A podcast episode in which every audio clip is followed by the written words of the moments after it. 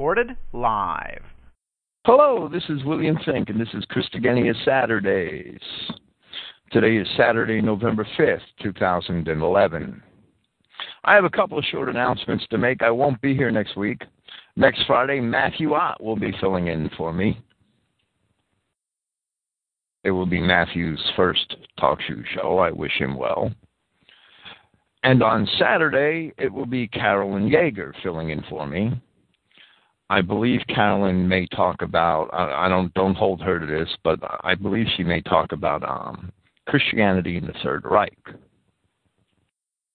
which should be an excellent program. I think Matthew will be talking about the difference between the soul and the spirit in Scripture, and most people tend to confuse them very often and that should also be an excellent program. The um, Christogenea Revelation commentary, Christreich. I have the first issues on the way, the first um, copies of the book. If they're okay, I, I hope that I can. Um, if they need my approval, I pray that I could release them for sale. I could um, announce that on Monday or Tuesday. I will as soon as I, I, I see the copies, and if, if, if they're not okay, I have a problem. I, I got to go fix it. But I imagine it would be fixed rather quickly. I'm sure they'll be all right, and I'm sure I'll be able to um, to make that announcement in the Christogenea mailing list on um, on Monday or Tuesday evening. This paper that I'm about to um, to present tonight, the immigration problem and biblical prophecy, I originally wrote this essay a couple of election cycles ago when the issue of immigration was a big news in the media. When the media starts talking about immigration, especially illegal immigration, more often than not, it's only to portray those who resist it as backwards and racist. The results today, noticed at least five years after this paper was originally written, I forget it, it may have been 06, 07, I don't remember, show that perspective to be the correct one. Here I have updated this paper somewhat in order to discuss more recent events and to improve on, on, the, on the perspective of the paper itself. I've added some scripture to it and some other things. With the practical marginalization of somewhat more conservative of the somewhat more conservative Tea Party movement in the United States after it was co-opted by the Jewish-controlled media, and with public dissatisfaction over the failed usury-based economy growing, the spotlight has now turned to the new Bolsheviki, the Occupy movement. The Occupy movement, led by Jews and sexual deviants, filled with the disgruntled unemployed and a motley collection of vagrants who have evidently never even occupied themselves, is obviously another false solution brought to us by those same international bankers who brought us the likes of Rush Limbaugh, Glenn Beck, and Sarah Palin, three of the innumerable stooges. With all of this, and with the neo Marxist administration in the White House, the immigration problem in America is not even any longer a problem on the minds of most people. For their minds are programmed to consider only those issues that the same Jewish controlled media hangs in front of their faces. Bleeding from the bowels, the entire nation only considers the paper cut or the razor nick, which the media squawks about each day on a television screen.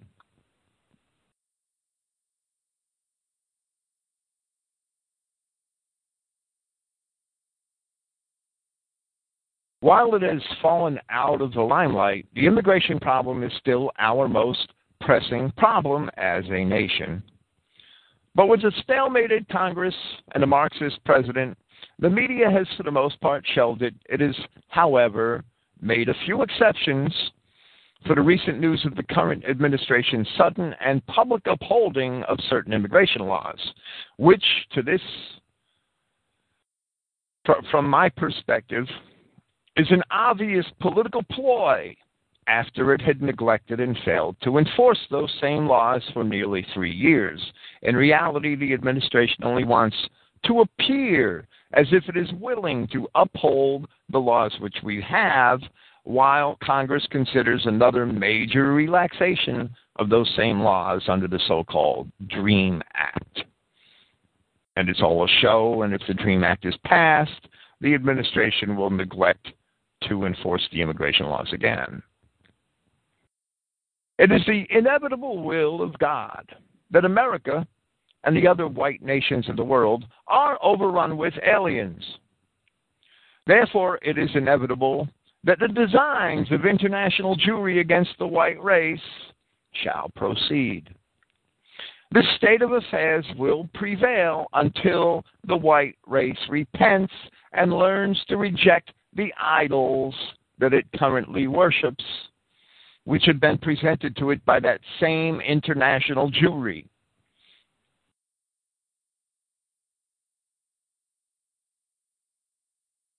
It is only inevitable that those whom you worship become your gods and masters. Today, all Christendom worships the Jews, the eternal enemy of the one true God. And for as long as that happens, all Christendom shall suffer. The importance of a knowledge of history.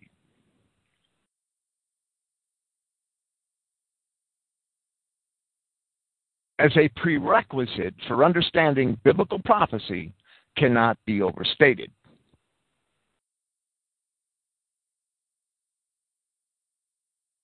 Since the prophecies foretell of events concerning tribes and nations, and most of the Old Testament prophets wrote about 2,500 years ago, how can one discern their writings without a knowledge of history since then? Lacking any basic understanding of history, today's churchgoers and Bible readers have been led to misidentify the tribes of the Old Testament, so they wander down all sorts of crooked paths, their beliefs and their faith clouded with the errors of Judeo Churchianity. While many good Christian white people strongly dislike the idea that our nation is currently being overrun with aliens. Few dare define their arguments based on racial terms. Their so called pastors slander them as unchristian, would slander them as unchristian, and the dumbed down, politically correct majority would label them as racists. This is too much for most people to bear. So they either remain silent or they resort to arguments over the differences between legal and illegal immigrants, rule of law, and national sovereignty. Yet in reality, there is no political solution to these problems. America became a bankrupt nation not 20 years after our economy was handed over to the Jewish international bankers in 1913, and ever since then, has had no national sovereignty whatever. The bankers want the Mexicans and the other aliens to stay here in order to keep their Ponzi scheme of a usury based economy afloat.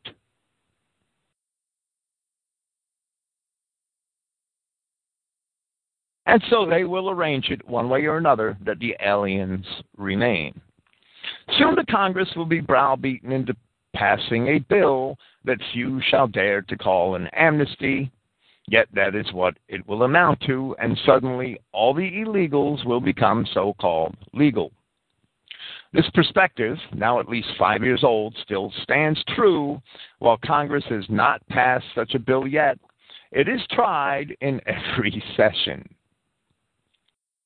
At this very time, it is not only America being overrun with alien peoples, but every white Adamic nation on the face of the earth.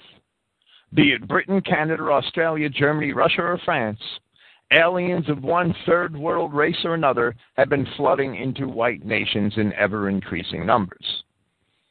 Now it's Scandinavia and even Iceland. Yet there is no political solution to this problem, and none of these people of these inundated nations all of them so called democracies, were ever asked beforehand their opinion on the matter.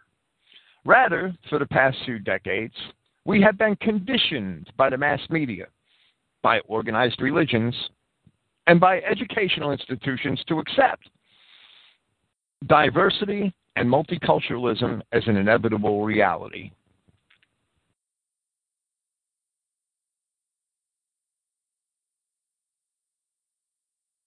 The very orchestration of all these establishments, in company with the immigration policies of the Western bureaucracies, by itself reveals the hidden hand operating behind the scenes.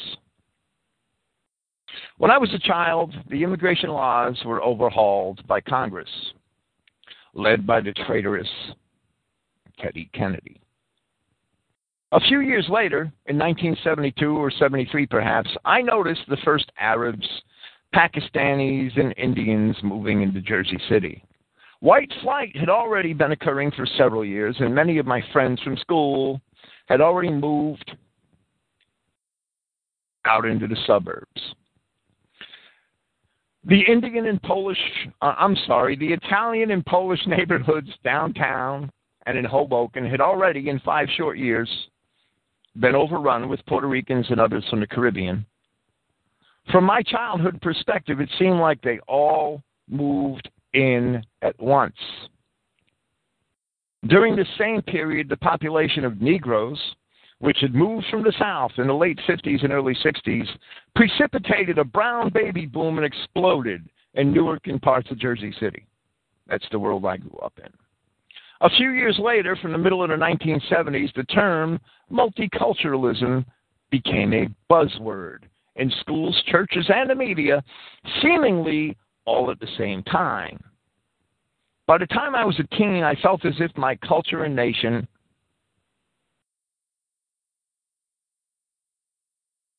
were being displaced.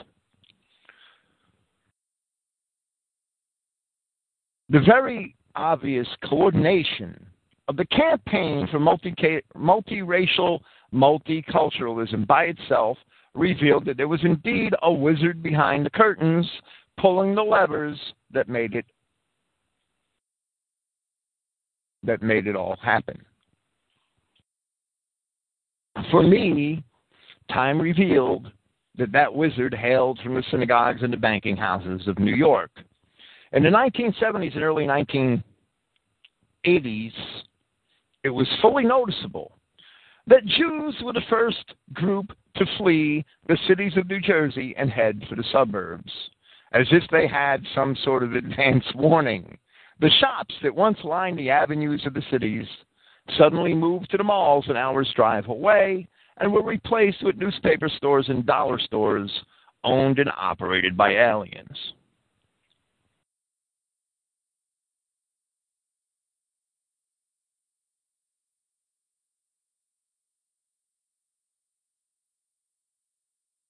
Concerning the ancient Israelites, to be overrun with aliens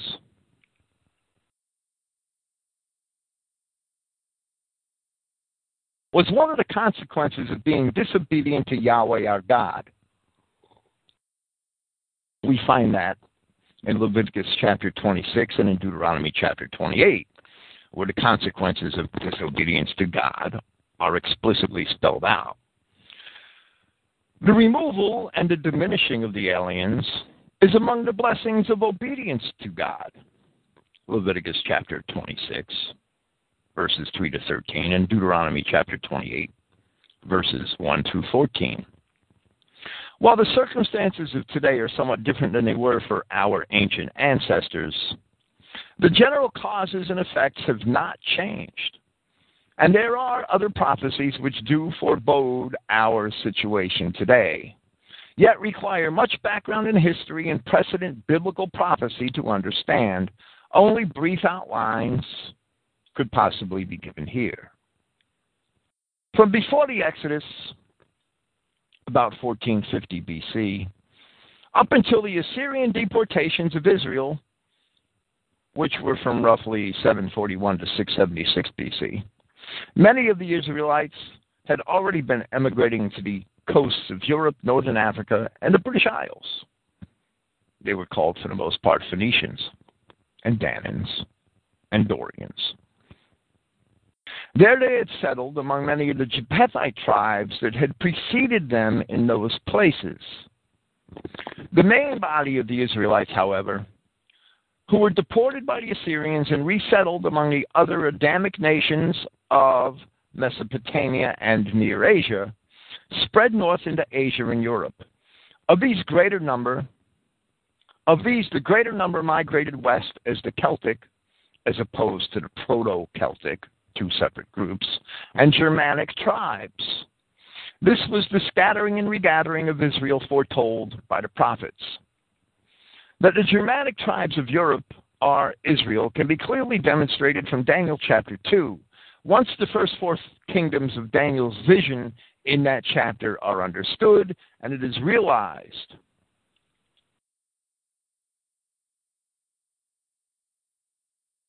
that the Roman Empire was Daniel's fourth kingdom Knowing that the Germanic tribes destroyed the Roman Empire, then Daniel chapter 2, verses 44 and 45 unmistakably identify these tribes as the true kingdom of Yahweh, and among them only may we find Daniel's fifth and final kingdom of his prophecy in chapter 2. While many of the inhabitants of the Roman Empire were Israelites themselves, along with the Adamic Japhetites and other Shemites, not to be confused with Jews. The Germanic tribes came to dominate Europe and all of the northern European nations, including the English and French, sprung from elements of these tribes, along with the Slavic Japhethite nations to the east.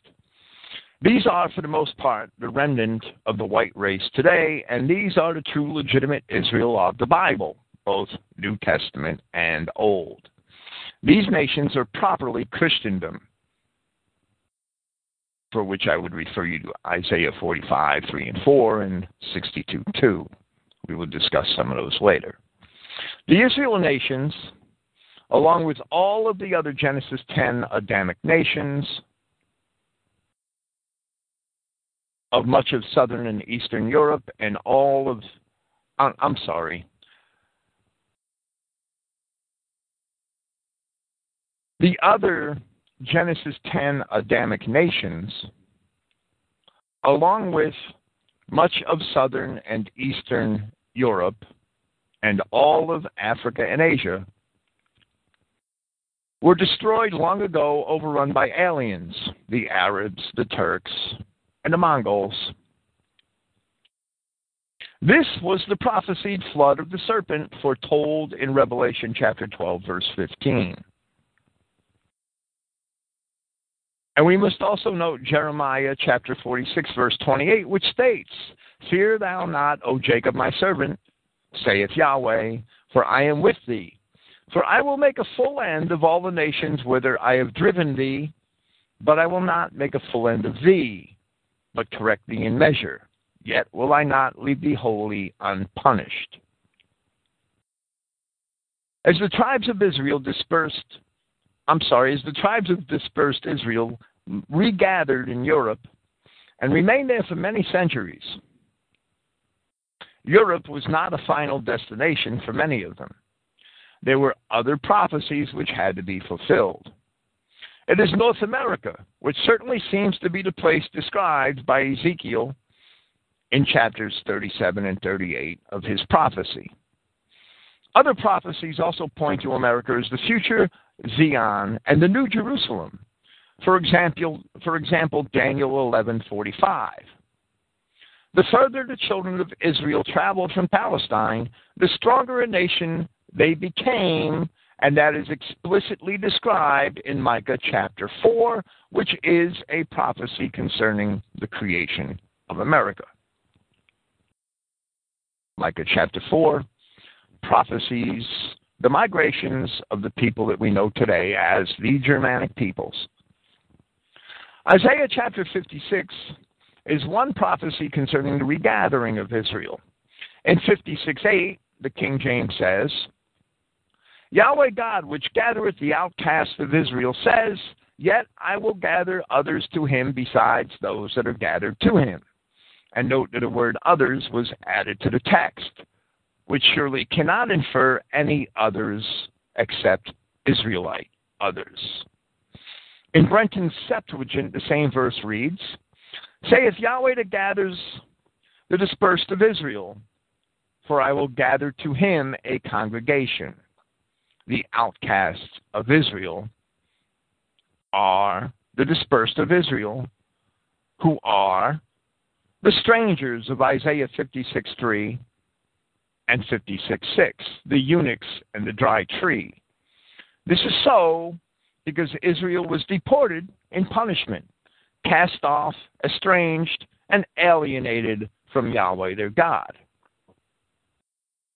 But they were later sacrificed, I'm sorry, but they were later reconciled by his sacrifice and the new covenant, which the apostles explained. Paul and Peter. 1 Peter 2, verses 9 to 11, I will quote later.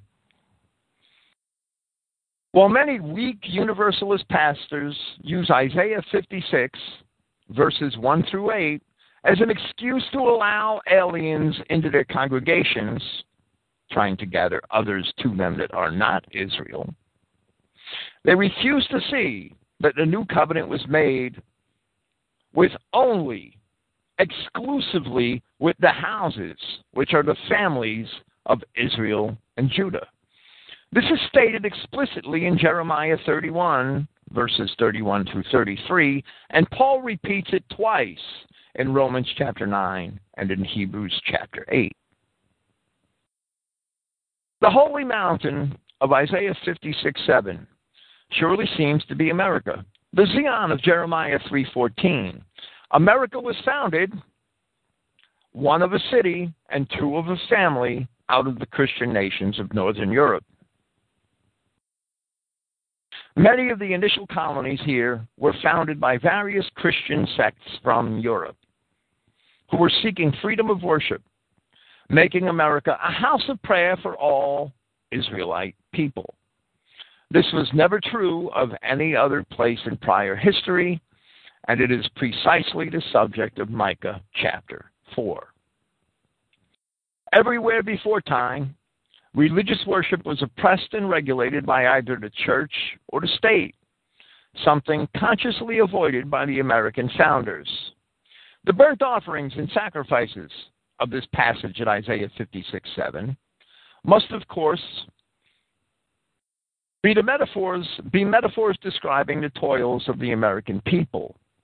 Compare the holy mountain phrase in Isaiah 56 to Daniel 2:45 and that America was initially comprised mostly of English, French, and German settlers, descendants of those same tribes which destroyed ancient Rome.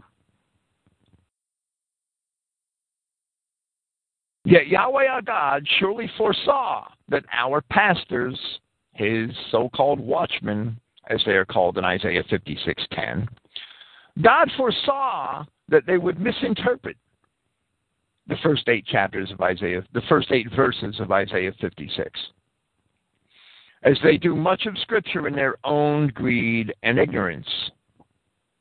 And here I will read Isaiah 56, 9 through 12, where it says, All ye beasts of the field come to devour. Yeah, all ye beasts in the forest. His watchmen are blind. They are all ignorant. They are all dumb dogs. They cannot bark dogs should bark when the beasts are coming to devour our people, and they can't do it. Sleeping, lying down, loving to slumber. Yeah, they are greedy dogs which can never have enough. And they are shepherds that cannot understand. They all look to their own way, every one for his gain from his quarter. Come ye, they say, I will fetch wine, and we will fill ourselves with strong drink, and tomorrow shall be as this day, and much more abundant describes John Hagee. These dumb dogs, they are our Universalist theologians and pastors, men such as Bishop John Spong or evangelist Ted Wheeland. Because of men such as them, the beasts of the field, a phrase which is used as a pejorative term for the non Adamic races, as we see often in Scripture. The beasts of the field have been given the opportunity to come to devour the children of Israel. That's exactly what they're doing. While most white men and women seem to know that it's wrong to be allowing the, aliens to overrun us, the pastors and the churches tell us differently. The Roman Catholic Church was even one of the primary agitators and organizers of demonstrations by illegal and other immigrants which have taken place across this country in the past five years, ten years. They, along with various purportedly dead communist organizations and mestizo supremacist groups such as La Raza, who assisted them. So that's the company the Catholic Church keeps. George W. Bush gave a televised speech on May 16, 2006, which pleased La Raza so much that the extremist and racist mestizo group made many positive statements about the Bush immigration policy after it was outlined at that time. Under the current administration, La Raza even gets federal funding. Very often, it's so called Christian outreach ministries in the Protestant world, bringing all of the world's alien scum into our formerly all white communities. It may justly be termed a purpose driven cancer. The frauds that run that ministry are the biggest offenders of the Word of God. Surely we have no political solution to this dilemma. With most of our own politicians in both major parties and most of our so called church leaders also being aligned against white Adamic civilization. At Jeremiah 31:31 and the subsequent verses, we find a promise of a new covenant made with the houses, which are the genetic families of Israel and Judah. While this covenant was announced at the coming of Christ and the apostolic period which followed, the final redemption of Israel has not yet occurred. For example, see Romans chapter 8 verses 21 and 23 where Paul talks about it being in the future. And therefore, Jeremiah 31 31 must be discussing the culmination of the new covenant and not merely its announcement. That culmination is to occur at Christ's second advent, described in Revelation chapters 19 and 21. That this interpretation is correct is manifest reading Jeremiah 31 34 and 31 40. And we can compare Jeremiah 31 40 to Ezekiel chapter 39. Here I'll read Jeremiah 31, verses 35 through 40. Thus saith Yahweh, who gives the sun for a light by day, and the ordinances of the moon and of the stars for a light by night, who divides the sea when the waves thereof roar. Yahweh of hosts is his name. If those ordinances, meaning the ordinances of the sun and the moon and the stars, if those ordinances depart from before me, saith Yahweh, then the seed of Israel shall also cease from being a nation before me forever. Thus saith Yahweh, if heaven above can be measured, and the foundations of the earth searched out beneath, I will also cast off all the seed of Israel for all that they have done. Behold, the days come, saith Yahweh, that the city shall be built to Yahweh from the tower of Hananiel, from the tower of Hananiel unto the gate of the corner, and the measuring line shall go forth over against it upon the hill of Gareb, and shall compass about to Goath.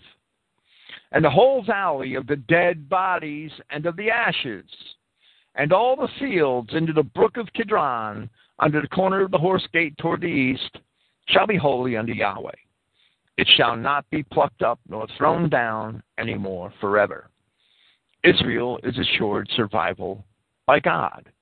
The dead bodies, the valley of dead bodies, are the bodies of our invaders. Discover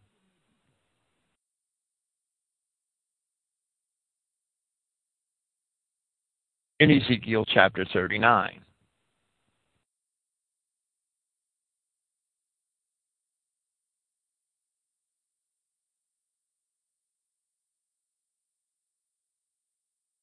At Jeremiah 31, 27 to 30,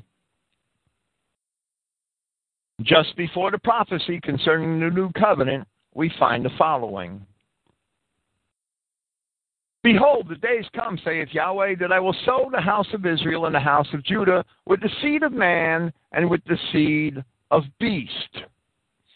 And it shall come to pass that, like as I have watched over them to pluck up and to break down and to throw down and to destroy and to afflict, so will I watch over them to build and to plant, saith Yahweh. In those days they shall say no more, The fathers have eaten a sour grape, and the children's teeth are set on edge. But everyone shall die for his own iniquity. Every man that eats the sour grape, his teeth shall be set on edge. Surely, since the seed of man, which is Adam, Strong's number 120.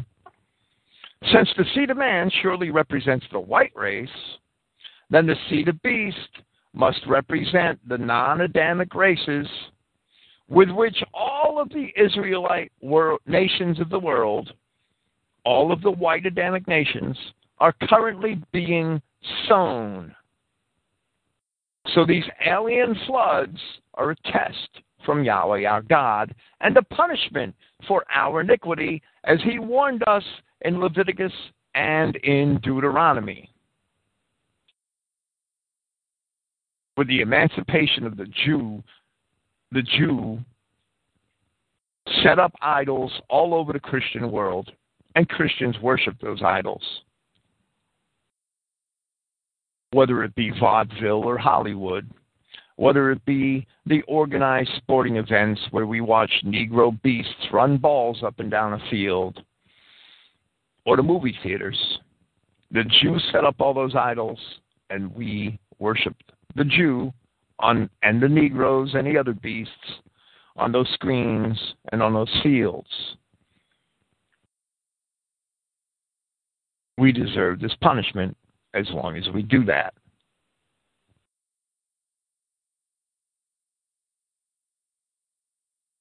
Yet that certainly does not clear the guilty of their crimes. Those evil men who would love to have the white race consumed by the aliens. For every man that eats the sour grape shall die. That this eating of sour grapes here represents race mixing is evident elsewhere in the Bible. For instance, at Jude, Jude in his short epistle in verse 7, we see the sin of the people of Sodom was fornication. And as Jude explains it, that fornication was the pursuit of strange.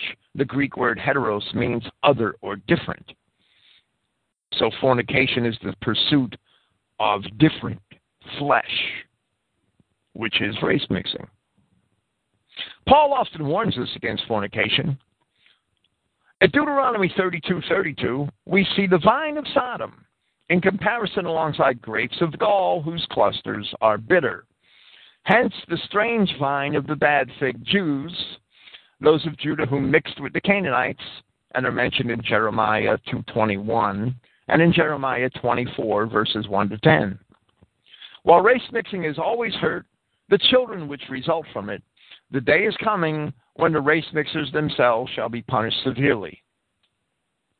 This is the time which we face today, just before the culmination of the new covenant. Yet, after Israel has has fully been gathered and has ridden had risen, I'm sorry, after Israel had fully been fully gathered and risen to world domination, and we have examples in scripture at Daniel 7:27 and Isaiah 63, 18, and 19. That is when these things were to take place. We have been at this period for at least 90 years now. Shortly after World War I, alien and mixed races began eclipsing white Europeans as the primary immigrants into America. Over the past several decades, the non Adamic races have been pouring into all white nations in ever increasing numbers. Certainly, this must be that sowing of the house of Israel and the house of Judah with the seed of beast described in Jeremiah 31:27. Ezekiel chapter 38 surely describes America, which has consistently been the one land where so many of the world's aliens have desired to dwell. No other nation in world history has ever come close to the description given by Ezekiel in chapter 38 at verses 8 through 12, where America is the land gathered out of many people who were all initially of the Celtic and Germanic tribes. And so it is the mountains of Israel, which were waste and the desolate places that are now inhabited. America is the people gathered out of the nations, the Adamic nations. America is the land of unwalled villages full of much cattle and goods. All of these descriptions in Ezekiel 38 combined only describe this nation. While the invasion of Gog and Magog and the Arab hordes into this land may yet culminate in an actual military invasion, such an event is not necessary in order to fulfill the prophecy. Millions of Asians, Arabs, and other aliens fitting the description of those ravenous hordes given in this chapter are already here. Many have been here for a long time. The mixed race so called whites which are many of the people which we consider to be Sicilian or Southern Italian, Greek, Spanish, Portuguese, Southern French, and others, the descendants of the Arab and Turkic invasions of medieval Europe, together with their Jewish cousins, along with all of the other aliens who were here, along with the mestizos and the Negroes, may already have true whites outnumbered. Sure, while the government census reports still tell us that the nation is about 70% white, those numbers exclude millions of undocumented Mexicans, millions of undocumented Chinese who are here. They also consider all of the Sicilians and the other Arab Europeans, the Portuguese, the Turks of Greece, the Jews, the non black Hispanics, the Tatars, the Tartars, or however you want to pronounce the the, the Mongol mixed race peoples of, of, of the steppe and, and the eastern Russian provinces. They're all considered white on census reports. So the true percentage of white people in America is actually far less than 70%. Paul, quoting Isaiah 54 1, repeats the prophet's warning that Israel shall be outnumbered. For it is written, and I quote, Be glad, barren who is not bearing. Break forth and shout, she who is not travailing. Because many more are the children of the desolate than of she who has the husband. Galatians 4, verse 27. And of course, white women are not travailing in childbirth. They have traded motherhood for careers and a lifestyle of hedonism. Remember this as the weekly news rags announce plummeting white birth rates. You'll find it at Isaiah 54 1. There was a news story on the radio in mid May 2006 that the Russian government is so alarmed over plummeting birth rates, they're offering to pay Russian women to have children. The problem is not merely American, it is, it is actually all over Europe and all white nations. I would say another great contributor to the problem of our not having children are the incredible taxes we've been forced to pay to support the aliens that we're being flooded by. The great welfare states that have been set up so that man could defy nature and live in a multicultural society, which is a defiance of nature. Every time man needs to defy nature, man needs to set up an artificial infrastructure to assist him in doing that. The welfare state is the artificial infrastructure which supports multiculturalism. And the white man has to pay for it all. So the white man can't have children. Not like he should be. Yet at Luke chapter 16, verses 16 to 18, we have an assurance that no matter who tries to force their way into the kingdom of Yahweh, he will only accept the children of Israel. The children of Israel are the she who has the husband in Isaiah's prophecy, which I just quoted.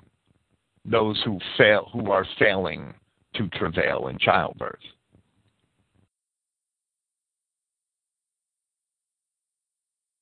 The children of Israel are the bride of Christ. In the end, it is only the twelve tribes of Israel who shall inherit the kingdom. Revelation chapter 19, verses 1 through 10, and chapter 21, verses 1 through 12. The nations descended from Abraham through Isaac and Jacob. Revelation chapter 21, verses 24 and 26. And we Saxon Israelites have many other assurances. For no matter how hard our politicians and churches try to supplant us with aliens, Daniel 2:44 states in part, "The kingdom shall not be left to other people." Daniel 7:27 states that the kingdom, the kingdom of God, the dominion and the greatness of the kingdom under the whole heaven shall be given to the people of the saints of the most high, whose kingdom is an everlasting kingdom, and all dominions shall serve and obey him. Ezekiel chapter 37, verses 27 and 28 promises that Yahweh shall sanctify Israel. My tabernacle, it says, also shall be with them. Yeah, I will be their God, and they shall be my people, and the heathen shall know that I, Yahweh, do sanctify Israel when my sanctuary shall be set in the midst of them forevermore. Ezekiel chapters 38 and 39 tell us that after the culmination of the invasion of America by our enemies, Yahweh himself shall destroy every single one of them. Every single alien here shall be destroyed and it will take the children of Israel seven months to bury the bodies. From that point on, aliens shall not again sojourn among the children of Israel. In Joel 3, verses 9 through 17, Yahweh promises this, and I quote Proclaim ye this among the Gentiles or among the nations. Prepare war, wake up the mighty men, let all the men of war draw near. Let them come up. Beat your plowshares into swords, and your pruning hooks into spears. Let the weak say, I am strong. Assemble yourselves, and come, all ye heathen, and gather yourselves together round about. Thither cause thy mighty ones to come down, O Yahweh.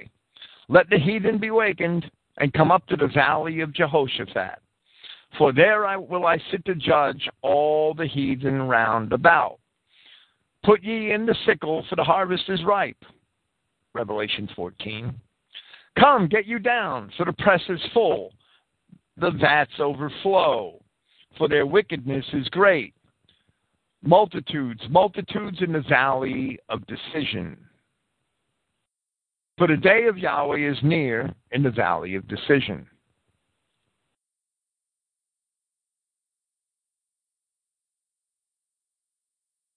The sun and the moon shall be darkened, and the stars shall withdraw their shining. Yahweh also shall roar out of Zion, and his, uh, his, utter his voice from Jerusalem, and the heavens and the earth shall shake, shall shake, but Yahweh will be the hope of his people and the strength of the children of Israel.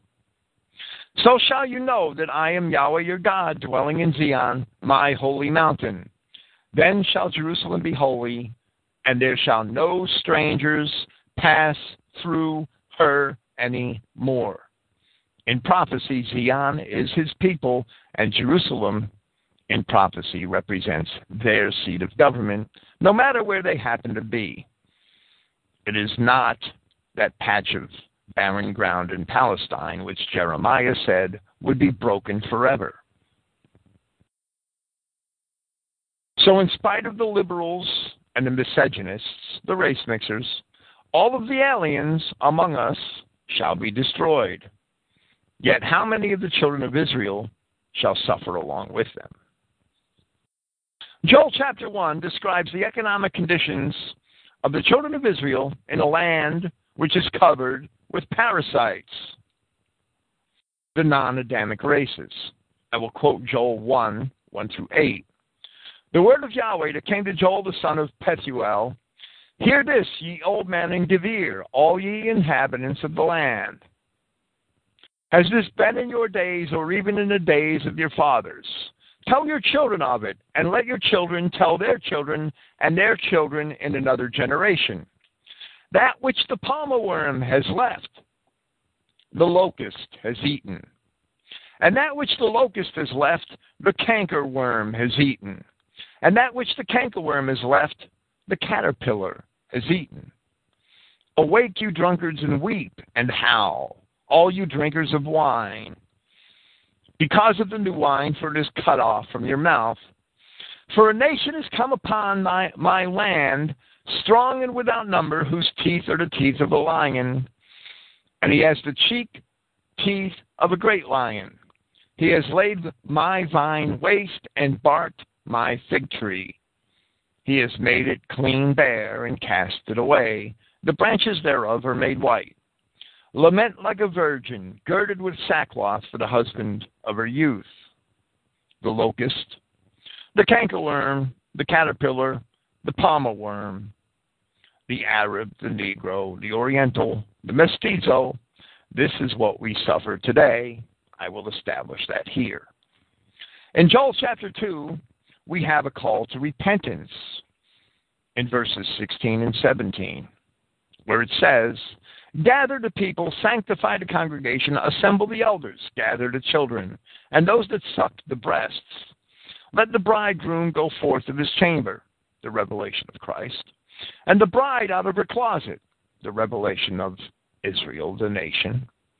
Let the priests, the ministers of Yahweh, weep between the porch and the altar and let them say, Spare thy people, O Yahweh, and give not thine heritage to reproach, that the heathen should rule over them again.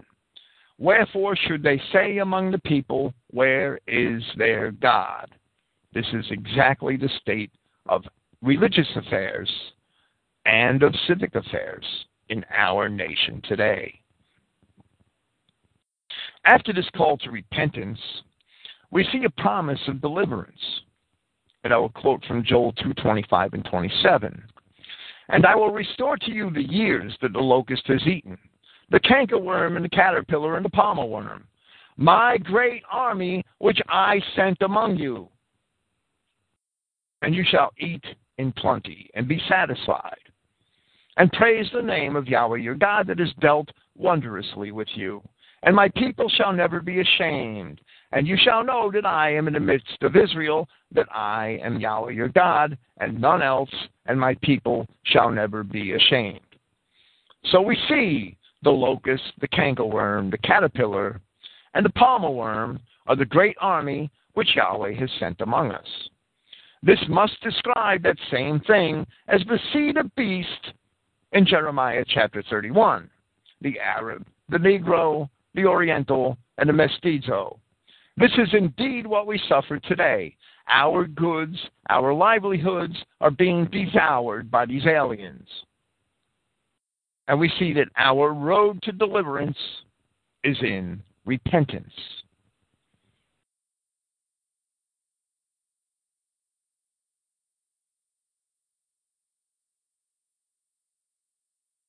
Before we can repent, we need a clear vision of what sin it is we are repenting from.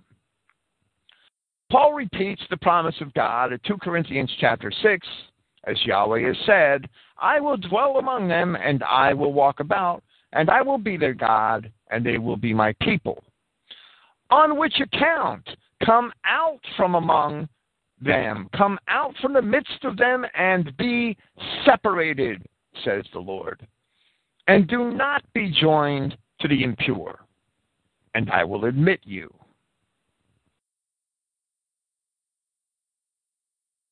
We have no gospel message for the unclean. There is no gospel message for beasts. There's no gospel message for the cankerworm and the palmer worm and the locust and the caterpillar that are devouring our substance as a nation. Only the children of Israel were ever cleansed on the cross of Christ, according to the word of God in his prophets, that he would cleanse Israel from their sins. The other races can't possibly be clean. The mixed races and the non Adamic races can never be clean in the eyes of God. I challenge anyone to show me that in Scripture. Eli James. Refusing to be absolutely clear on the racial message of the gospel and the covenants of God, we become scatterers and not gatherers. We resist Christ, and he shall punish us all the more for our resistance. Peter, writing in his first epistle to the elect, the sojourners scattered throughout various places in what we know as Anatolia, modern Turkey.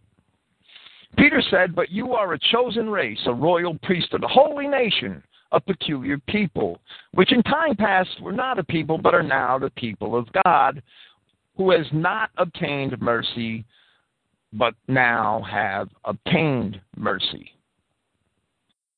Peter wrote this not to Jews, but to lost Greek and Celtic Israelites.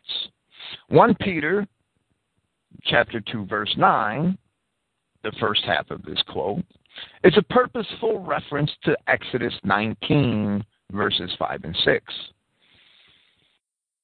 1 Peter chapter 2 verse 10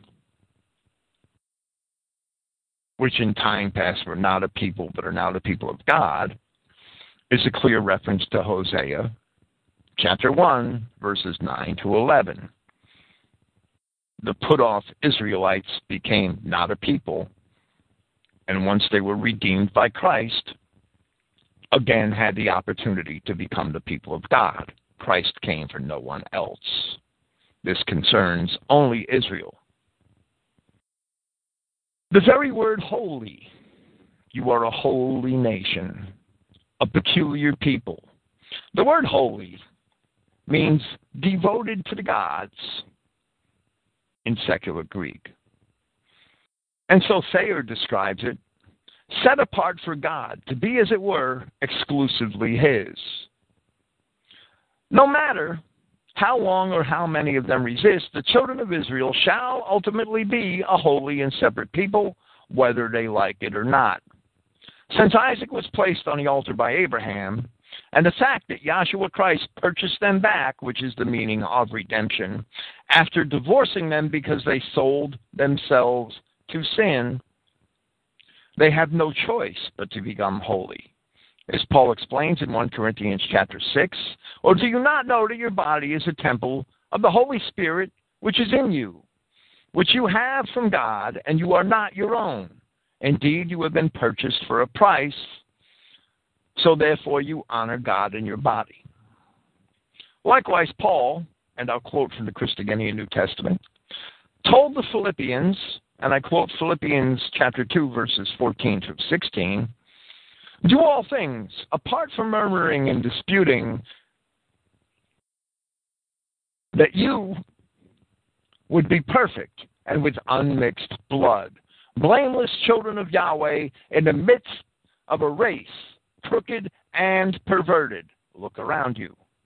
Among whom you appear as luminaries in the cosmos, upholding the world, word of life for a boast with me in the day of Christ, by which Paul surely refers to his second advent. At 2 Corinthians chapter 6 verses 14 to 18, Paul warns us to separate ourselves from the unclean the King James in that passage improperly added the word thing. Paul was talking about people and not things. Because Christ has no accord with Belial. Babylon is the word used to describe the world's political, economic, and religious systems at the end of the age. Both Belial, or Beliar, which means worthlessness, and Babylon, which is from a word which means confusion, both of these words are originally Hebrew words which are from root words that describe something which is mixed. This is proven by examining Strong's Hebrew Dictionary numbers 894, 1101, 1097, and 1098. The mixed race children of Belial in the Old Testament often caused trouble for the Israelites. There are examples in Deuteronomy chapter 13 and Judges chapters 19 and 20. Today's religious, political, and social organizations promote everything mixed, and they strive to pollute everything which is not mixed. The doom of Babylon is foretold at Revelation chapters 17 and 18. At Revelation 18:4, the children of Israel are warned, "Come out of her, my people, that ye be not partakers of her sins, and that ye receive not of her plagues." With so much of biblical prophecy fulfilled, should one dare think lightly of the balance? Truly, a friend of the world is an enemy of Yahweh. James 4 4. Indeed, what we observe happening to our people today was forecast by the prophets.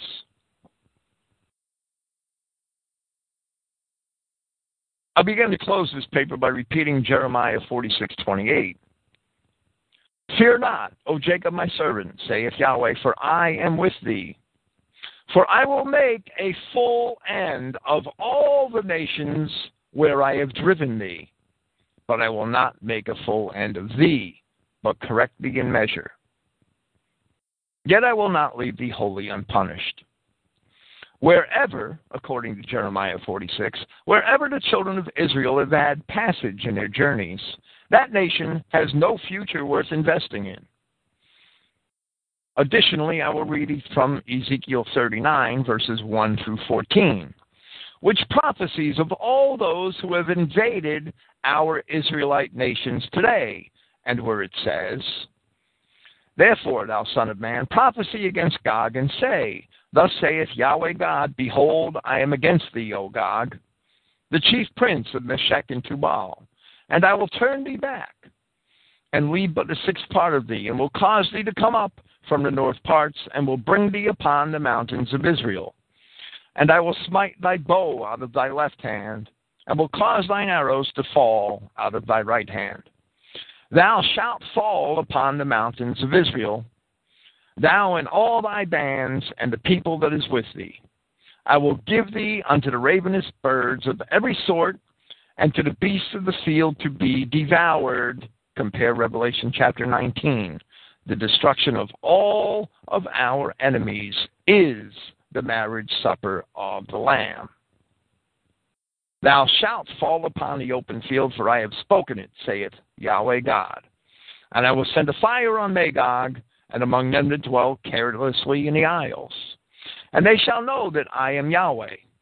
So will I make my holy name known in the midst of my people Israel, and I will not let them pollute my name any more. And the nations shall know that I am Yahweh, the Holy One in Israel. Behold, it is come, and it is done, saith Yahweh God. This is the day where I have spoken. And they that dwell in the cities of Israel shall go forth and shall set on fire and burn their weapons, both the shields and the bucklers, the bows and the arrows and the handstaves and the spears, and they shall burn them with fire seven years. So that they shall take no wood out of the field, neither cut down any out of the forests. For they shall burn the weapons with fire, and they shall spoil those that spoiled them, and rob those that robbed them, saith Yahweh God. And it shall come to pass in that day that I will give unto Gog a place of graves there in Israel, the valley of the passengers on the east of the sea. And it shall stop the noses of the passengers, and they shall bury, bury Gog and all his multitude. when I did my Revelation series back in um, the beginning of this year, I established in the in the portions of that series for verses um for, for the chapters 14 through through 20 I established from history compared to the revelation of Christ that Gog is the eighth beast, the beast that came out of the pit with the emancipation of the Jew in Europe with the French Revolution. These things can be established in history and in prophecy and are very clear. The Jewish world hegemony that we see right now, that is Gog. That is the Gog of the Revelation and of Ezekiel. Gog is the eighth beast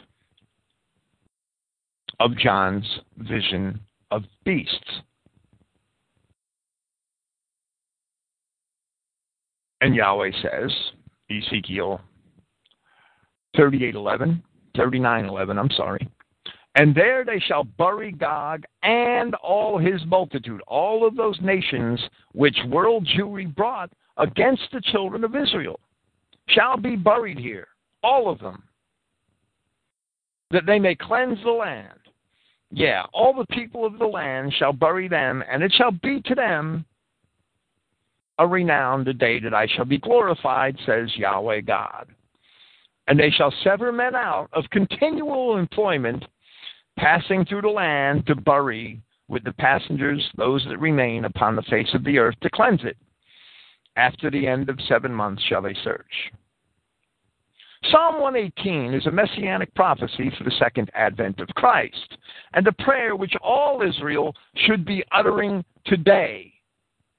And I quote, Oh, give thanks unto Yahweh, for he is good, because his mercy endures forever. Let Israel now say that his mercy endures forever. Let the house of Aaron now say that his mercy endures forever. Let them now that fear Yahweh say that his mercy endures forever. I called upon Yahweh in distress, and Yahweh answered me and set me in a large place. Yahweh is on my side. I will not fear. What can man do to me? We see that quoted by Christ in the New Testament, by Paul in the New Testament. Yahweh takes my part with them that help me. Therefore shall I see my desire upon them that hate me. It is better to trust in Yahweh than to put confidence in man. It is better to trust in Yahweh than to put confidence in princes. There is no political solution to our woes. All nations compassed me about just what was prophesied to happen to the children of Israel. All nations compassed me about, but in the name of Yahweh will I destroy them. They compassed me about, yeah, they compassed me about, but in the name of Yahweh will I destroy them. They compassed me about like bees. They are quenched as the fire of thorns. For in the name of Yahweh I will destroy them. The I represents the body of Christ. Psalm 118 goes on to talk about the stone which the builders rejected. The same is met is made the chief cornerstone. It's a prophecy of the second advent of Christ. And when he returns, as it is outlined in Revelation chapter 19, all of these nations that have come against the children of Israel shall be destroyed. In Isaiah chapter 41, verses 8 through 12, Yahweh again guarantees the complete destruction of all those who come against Israel in the later days. And I quote But thou, Israel, art my servant, Jacob, whom I have chosen, the seed of Abraham, my friend. Thou, whom I have taken from the ends of the earth, and called thee from the chief men thereof. And said unto thee, Thou art my servant, I have chosen thee, and not cast thee away. Fear thou not, for I am with thee. Be not dismayed, for I am thy God. I will strengthen thee. Yeah, I will help thee. Yeah, I will uphold thee with the right hand of my righteousness. Behold, all they that were incensed against thee shall be ashamed and confounded. They shall be as nothing.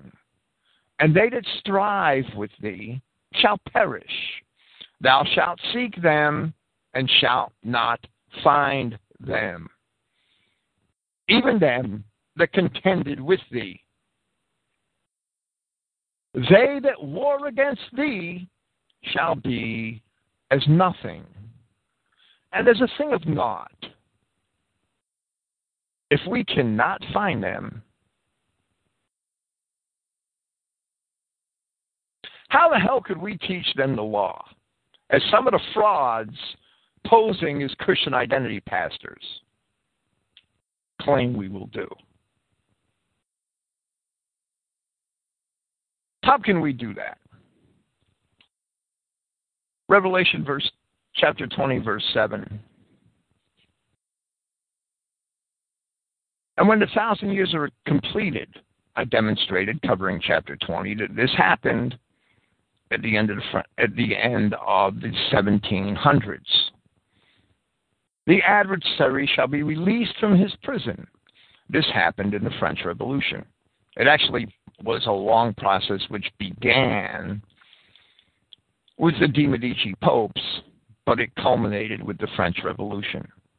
The adversary, Satan, was emancipated in the French Revolution and made citizens with Christians and given equal citizenship and, and voting rights. And usury again began as a common practice throughout Europe. And our inalienable rights to our lands became mortgages and all kinds of other problems. And the Jew has sucked our blood ever since. The adversary shall be released from his prison and shall go out to deceive the nations which are in the four corners of the earth, Gog and Magog, to gather them to battle, of which the number of them is as the sand of the sea.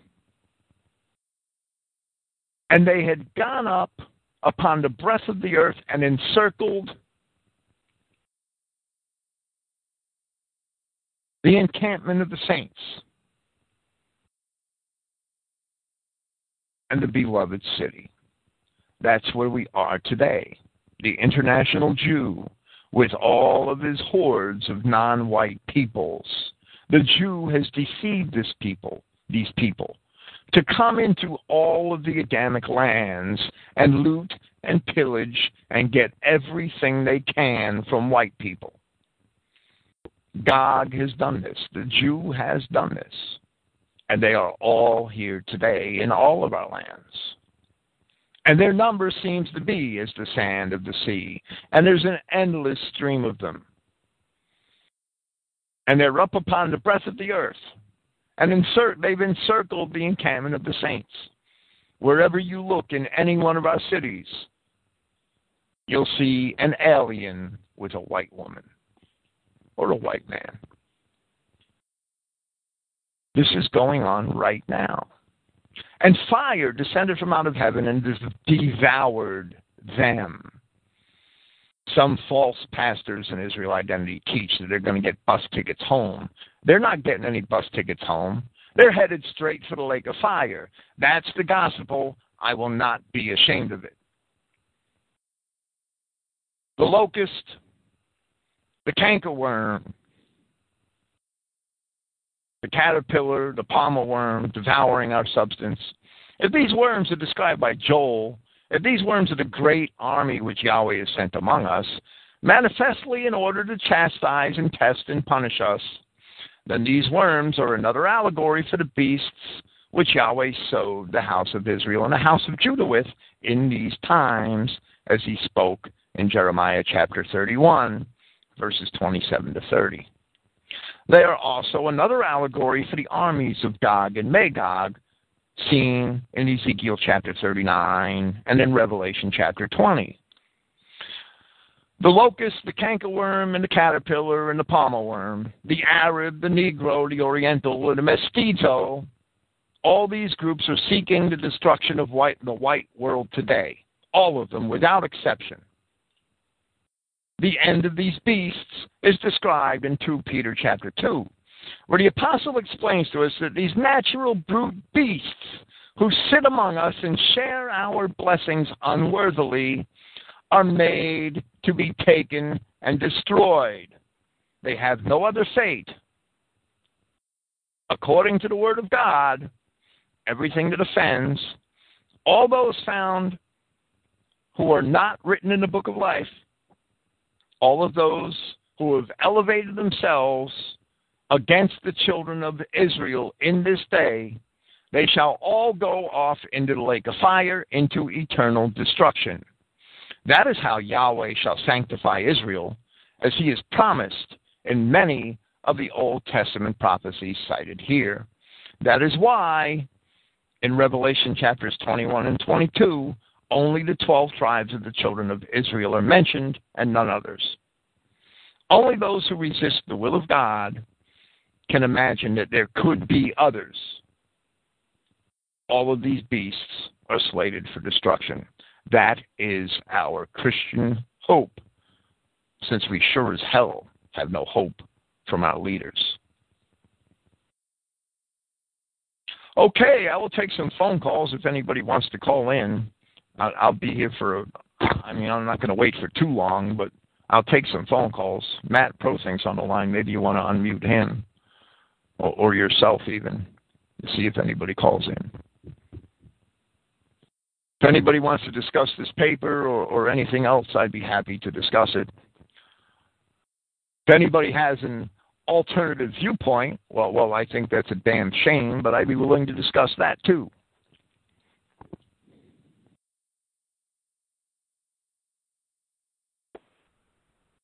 I'm sure it could all be uh, open for discussion, Bill. These people that think that the Mexicans are going to get a bus trip back to Mexico well, well, that's not what's written in the Word of God, and I'm not going to be ashamed of the Word of God. I guess that makes me an exterminationist. Well, then Yahweh himself must be an exterminationist because Yahweh tells us that these people who have invaded our lands, it's going to take us seven months to bury the body. If I'm an exterminationist along with Yahweh, I'm a proud man. Absolutely, and I people I, calling me ex- an exterminationist. Well, well, the way I look at it, if you're not an exterminationist, you're a universalist. There's no third choice. And if you're a universalist, you sure as hell don't belong in Christian identity. You just don't. There's nothing wrong with being a universalist if that's what you want to be as far as I'm concerned, you're opposed to God. But if you're a universalist, just admit it. Just tell the truth about it. Right. Well, Mike, you there? Either be either be hot or cold. Don't be lukewarm. No, Prothink's on the line, but I guess he's not talking. It's okay. Oh, I'm here. I, yes, I just, Obadiah uh, 18 is all about exterminationism. Revelation chapter 19 is all about exterminationism. Can, can you hear Yahweh me? our God is going to destroy all of our enemies, and He's going to destroy all of those who have elevated themselves against us in this day and time. There is no doubt from Scripture. There's a lot of people in Christian identity that have followed Eli James and his wishy washy, um, ambiguous, I'd rather call it obfuscated obfuscated is a good word. Look that up. O B F U S C A T E. To obfuscate. That's what he does. He has obfuscated the scripture. And he's not a gatherer, he's a scatterer. Yeah, I think you're being. I will not obfuscate the scripture. It Hello? is our duty to profess it to our brethren the way it reads. Hello? Hello, Bob. Can you hear me? Hello, Bob. Is, is that Mike? Oh, yeah, oh, I'm oh, sorry. My my volume was turned way down. I didn't even hear you guys. I'm sorry. I, I I play with this damn thing all program, right? I turn my own mic off, and nobody said anything in the chat. So, hello, Mike. Oh, how's it going? Hello. Oh, I got a? I got a I got a street report today from uh, my own personal experience of the Occupy Wall Street movement posted in Madison, Wisconsin, one of the most liberal cities in the Midwest. And uh I went there with my uh big infamous yellow Tuesday 9/11 sign and my bullhorn. Planned on doing a little activism, and I got there, and uh there was nobody there that I a wanted to be associated with, or b even cared if they knew. it, it, it was uh, first. It was it was in a, a a parking lot of a old factory that was shut down, and it was a bunch of makeshift tents. And the the people that comprised of at this Occupy event, I'm sure it's different in other cities because I've seen different crowds at different Occupy events on online. But this particular one in Madison, uh, hometown to the Jew that gave me a shot to my mouth, and I was telling the wife, I said, uh, you know, that wouldn't happen a second time, just so you know. So uh, if I happen to run into him then, and he happens to give me a shot in the mouth, I will beat the living shit out of him. Just for the record, defense wise, obviously, I wouldn't just. But uh, anyway, so I'm there, and uh, uh, the the people that comprised of there were uh, white anarchists, probably high on meth or at the very least alcohol.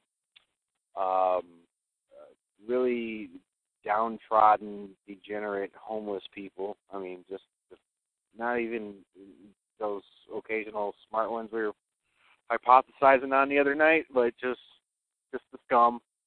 And uh, a couple of mystery meats, a couple of Negroes, and then, strangely enough, about 10 or so older Jew males, younger Jew slutty females, all obviously wealthy because they all had really nice cars and Gucci purses and uh, you know, Coach bags and all that. You know, they were there just loving it up. And I swear, I've never seen the biggest hook noses on these Jewish women there. But yeah, it was uh, it was just the absolute scum that every aspect of society. There was not one person there I saw that would have been worthwhile even wanting to associate with, educate with, nothing. So I went in there, you know, just first I went in there, scoped out the place, and and chatted with a few people, and I left my gear and all that stuff in the truck, and, and I spent, maybe five minutes there, and I I told the wife, I said, this isn't it. this is not the place. Maybe a different Occupy movement or something. But uh yeah, it was, it was just garbage. It was absolutely pathetic. Well, well, that was my impression from the few videos that I saw was that most of these occupied people never even occupied themselves. They've never done anything worthwhile. They they look like Jews, sexual deviants, and and a, that these Jews and sexual deviants are are herding and rallying these vagrants. Yeah, yeah. I, I mean, I was. I told the wife. I said I'm completely out of place. I said I'm. I'm a. I'm white. Uh, B. I'm married to a white. Uh, C. I have three white children, and uh, D. I'm actually married with children. Uh, and C. Uh, I'm clean cut. Uh, D. I'm not high or drunk. Uh, e. I'm. I'm not a rat faced kike. I didn't fit in no matter how. You know, I had a, a, a nice pair of jeans on, a, polo shirt, and a leather coat, and I had a little pin that's got the the communist symbol with like the no smoking sign over it. That was it. I didn't want to fly too many flags walking in there right away, but um, you know, and that was it. And these people just looked at me like I was out of place right away. You know, obviously, but it was. I was I was extremely disappointed. I was hoping there would be some kind of like say Alex Jones fans or something, or you know Ron Paul fans, or you know there's people that are kind of lost halfway there, kind of stepping stone people, you know that I could recruit up to be like, well you know it's the Jews, and a lot of these people here are not going to be your friends when the battle comes. So Well, well, I'm not. I'm not. I, I had um. I don't remember everything that he said absolutely, but the there was um talk on the chat server at Christogenea last week that some of the names that are associated with the foundations sponsoring these Occupy movements are actually Rothschilds and and names like that, the names of of rich Jews and, and jet setters that that have been sponsoring these things. Oh, positively, and, positively, yeah. Adbusters is one of the key organizations that's run by Soros. Um, yeah, you're absolutely right. Is that the key people that have catapulted I, maybe the origins, maybe the actual grassroots origin of the idea might have not been there, but I probably was. But certainly the people that catapulted. I mean, let's figure: could we get a CI message out like this nationwide? I mean, internationally at this point, could we do that? You know, no. Could we rally up against the kites nationally like this right now? No. Now, you know, a real message isn't going to get this kind of clout, this kind of media attention. But you know, it's the same thing with the Tea parties. Is I was I was hoping that there would be some more of your leftist minded whites there that were, you know, like I said, at, at a stepping stone at least towards the right direction that I could have came in and brought them out of that, you know, or enlightened them uh, to some higher level issues here. But um, well, well, there is ground. There's a lot of common ground that the far right and the far left have in common. I mean, the anti-corporatism, the the understanding that the the world banking cartels are evil and things like that. That that um that Absolutely. those people can be brought around to the truth. It, it, they can be reached. Those people. Absolutely, and like you know, like I said, in, the Tea parties, like I said, the, the leftist these leftist groups got it right. Like I said, international banking, which uh, you find they have a, the Tea parties in Occupy have, have absolutely that in common all day. But like uh, the Tea parties, they don't really, they're not really against these illegal phony wars for Israel, or I shouldn't say Israel. I don't know what I mean by that. That toilet bowl in the Middle East, but um, but that you know, you leftists are against that, you know, and then you, the, but the Tea Partiers have more of the right angle where they're against the societal degeneration. You know, it's like uh, you know, Corsican and I were always talking about the implicitly whiteness that they have, so they they're more racial minded. Like I haven't been to a Tea Party where I haven't met at least the majority of people there that didn't like mestizos, Negroes. No matter how much you try to insert them into the Jews come in and try to insert them in the crowd, they still, you know, if you caught them to pull them aside, they're like, man, I'm really getting tired of these niggers.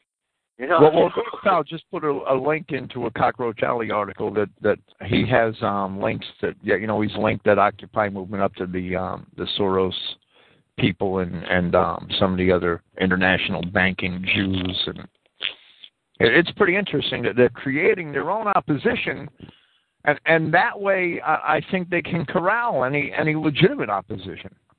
Yeah, and that's that's why I've always been against the idea of of you know this kind of this mentality that if you find a Jew in the mix, run from it. You know, instead of you find a Jew in the mix, hey, we better get in there twice as strong and and you know what I mean? Like the Tea parties, the Tea parties had a lot of of good movement and a lot of decent direction at one point or another. And and you know as soon as people start oh they're run by Jews and we all ran away from it like oh we just let them have it you know we let her take a, a flock of people especially the Tea Party because that's a that's predominantly uh, our our people that are lost you know. But um well well I just see them as possibly good grounds to to um to find people to wake up to the real truth Absolutely, and that's all we could do, really. I mean, we can't, you know. I tr- we tried to go in. I, you know, Bruce was there for that one in Idaho. We tried to go in there with uh, three thousand people and and come bull face with the message, and we almost got lynched out there. but um, you know, they, it, yeah, if you just get in there, um, uh, there's an individual I went with at a tea party out in Vegas. Uh, one of your best friends there, uh, Patricia Molly or whatever. I'm just totally Mouthy on a side Patricia. note. Mouthy Patricia, yeah, but you know, I when I went there, I was kind of I was just on my own basically, and I you know I passed out DVDs and I tried to feel the temperature up because it's you know the the problem with the Tea Parties is comprised of uh basically our worst enemy against us, and that's Judeo Christianity. You know, that's these people that uh, love Jews to death. You know, and that's that's you know you you have you have the leftists which are are more open to criticizing, you know, Jews and don't have that Judeo-Christianity angle, but at the same time, well, well, right, but they're still not racially aware. They usually use as their basis for criticism of Jews that the um the the, the Zionist crimes in Palestine, and Yep. and that includes empathy for the Arabs, which is also misplaced because the Arabs have, have also historically been our enemies. I, I mean, there's no doubt. The Arabs invaded Gothic Spain. They tried to invade France. They, they destroyed southern Italy. They, they, you know, the Arabs have never been our friends. Well, they're invading Europe right now. yes, they are. And and and as soon as they get sufficient numbers, they'll try to take it. They'll they'll try to take it politically. And and we we don't we see them as immigrants because we're teased and and and misled by the Jew media when they're in fact they're they're invaders. Yeah, yeah, absolutely, absolutely, and it's uh, yeah, that's that's that's the whole thing. We we have, like I said, we have these this right activist group in America here, this left activist group in America. Both got decent issues, but both got a huge Jewish poison to them, and it's you know you got the multiculturalism and diversity in the left, and then you got the Judeo Christianity on the right, which you know that's even like I said, that's even a bigger battle than the left. But the right is where most of our people are at. It's um I don't know, it's certainly a puzzle. It's certainly a puzzle. But like let's like you said though, it's you get in there and, and you try to bring some of our people out of Babylon is what it's what it's gonna take, you know, just even if it's one or two at a time or well, well, we are promised an awakening. This has to snowball at one point or another. We are promised an awakening. We don't know how it's going to happen, and and we can't sit on our asses and say, "Oh well, Yahweh's going to do it," because we don't know what His vehicle, what what His chosen vehicle is for the the catalyst of, of that awakening. Yeah, so, absolutely. so we we can't be the servants that hide our talent in the ground. We have to do what we can to to um to to alert our brethren and and to the truth of what's really going on in this nation and in this world. Well, it's like I was talking to Bob earlier, and I made this analogy plenty of times on here as well. It's um, it's like you know we're we're God's children, but we can also look at it as we're His underling soldiers. You know, He's the general of the battlefield.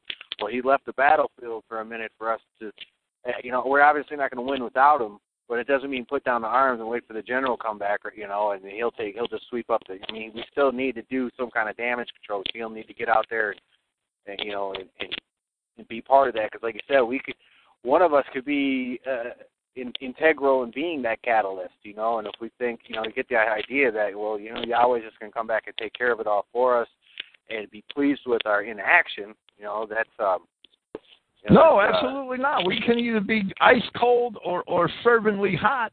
We cannot be lukewarm. Yep. And, uh, but I, I have to say, you know, my presentation tonight. If you're going to have a um, a compromised racial message, you're lukewarm. We cannot have a compromised racial message and be successful. We have to have an explicitly white, unapologetic, unapologetic racial message. We have to tell the truth about the scripture and the fates of the races. We cannot have a gospel to the beasts. We are never going to have any success or any clear direction with the gospel to the beasts. We can't have it. it it's it's ambiguous. It causes confusion. It causes confusion in people uh, um, that they la- we become laughing stocks when we try that, and, and Yeah, we deserve absolutely. to be. Well, it's, it's, it's like I said, you know, we need to understand that they're not going to fight our fight, so there's no point in, in presenting our fight to other races. You know, it's it, it's not for them. It's, it's not something they're going to want to fight. You know, it's uh, it, you know, and it's a shame because whites will go and, and you know, go to Africa and help Africans out. We're told to help everybody else but ourselves. But yeah, the point is, you, our fight is our fight. Nobody else's. So that's where it counts. You know, it's, it's us. Absolutely. Well, thanks, Mike. It's good to hear that. I I mean, I'm sorry you couldn't find at least one lost brother at Occupy. Um, Uh, Occupy the slum. Um, yeah, it's it's sad, but that they the are. only person. Well, the only person I know that was white there was this kid that was dressed up. He was totally for anarchy. He was high and drunk off his gourd. I mean, the guy had uh, roofing nails and chain links in his ears and his nose. right. You know, and I was I, I would have normally said someone with those kind of actions would have been a you know a Jew, but he I think he's probably white, but he definitely got suckered into a lot. Well, of well, there are a lot of white kids who who had been caught up. I, I mean, the Jews started all that gothic crap, and and a lot of white kids have followed right down behind them, and and that's what they do. The Jews set up that these idol temples, and, the idol temples don't have to be physical, right? they set up the, these um, virtual idol temples like like the Gothic thing and and um, the the different movements that that these they bring these kids through and and they attract them and and they lead them down the road to hell. They do it all the time, and and it's successful all the time because parents today don't have a clear message for their children. Yep. Most parents that are even even kind of racially aware can't tell their children why they should be racially aware. That they might think that some Jews are bad, but they can't tell their kids why the Jews are bad. They can't tell their kids why things are like they are, and and they can't do that without a strong foundation in in two seed line Christian identity. And how many people have that? So so without a without that solid foundation, well, we can't get you know children can't stand. It, yeah, it's, that's disappointing. I see that a lot too. I mean, even you know people that are aware, I see that are afraid to even teach their children because it's so out of the norm. They, you know, they they still got this appeal to want to be in the, the social community of society the way it's built right now, and so they don't want to set their kids up. It, it seems like they don't want to set their kids up to be aware of this stuff. And I'm like, yeah, not me. well, well, Christian identity needs that 100% uncompromising racial message. And, and if yep. I'm going to be called an exterminationist, well, I'm proud. I'll wear the term. That, that's the way it is. That's the word of God. The Mexicans are not getting a ticket back to Mexico. They have nothing coming. They have nothing. We should have nothing to do with them, and we sure as hell don't need a gospel to the beasts. We have to be 100% uncompromising on the race issue and absolutely explicitly white, as even Severus said, right? Because everything else is failure. Everything else is falling short. Yep, absolutely and, we have to show our brethren that people can can have those beliefs and not be afraid of the Jewish slanders like exterminationist and and and anti-Semite and and all that garbage. We can't be afraid of their slanders.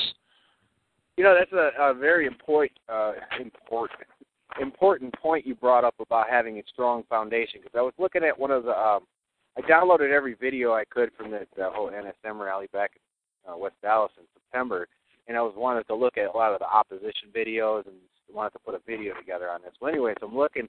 They had the, the peace action black and Jew peace action crowd there had this so-called former skinhead dude up there speaking, and um, he, he said, "Oh, all this all this hatred does is lead you into jail or death, and I'm not going to be away from my daughter like that." As he's speaking, he's speaking to this big thug black dude standing next to him. I'm thinking, well, I guess you know if you're not going to defend your daughter dating and, and breeding out your race right there next to you, but that, but what your point was with foundation is that I've noticed that a lot of these former so-called, especially they seem a lot of times come out of these skinhead ranks, where they they they turn a uh, they they turn a cheek, so to speak, or whatever you want to call it, and they go back to um, you know believing in all this this Jewish propaganda, and it's only because you know because uh, uh, this guy's up here quoting Martin Luther King, who you know one of the biggest pieces of shit in our society, you know that we ever had to be put on a pedestal.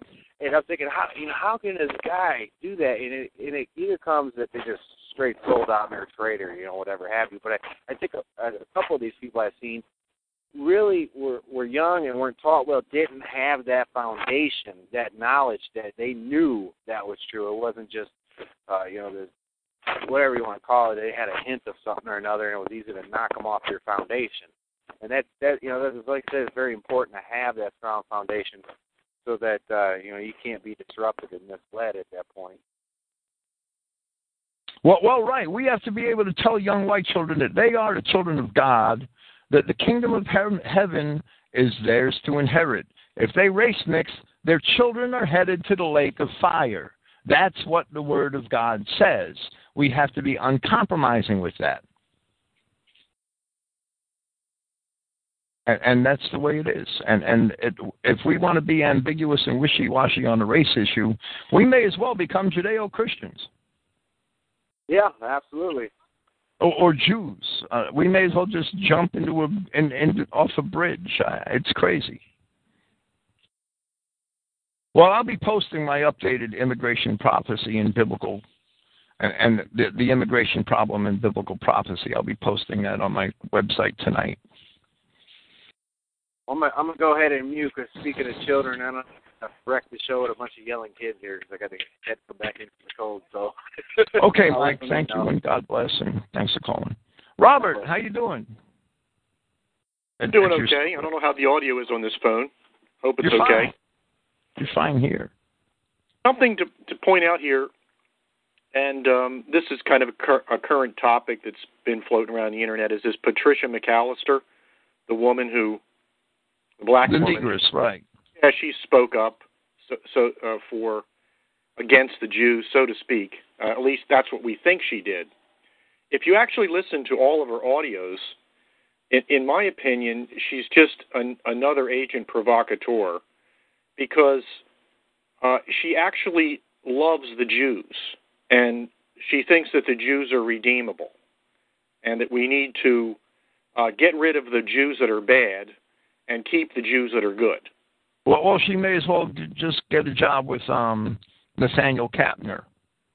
well, yeah, I think this goes along with the Daryl Bradford Smith, the, the, the Eli right. are more or less the same thing. I don't see much difference between what she was espousing and what Eli espouses.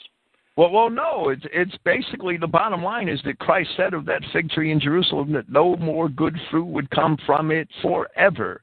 That means that there cannot be a good Jew, because no bad tree produces good fruit. Period. End of story. That's the end of the argument. That right. The scriptural argument should end right there. In the cursing. Well, that's I think a message that, that that a lot of whites are are still having trouble with, and that's why I said she's just polluting the polluting the water. Uh, Pro Think and I talked about this a little bit today, and um, I mean it is somewhat of a step, but I hate a step coming from a a black woman.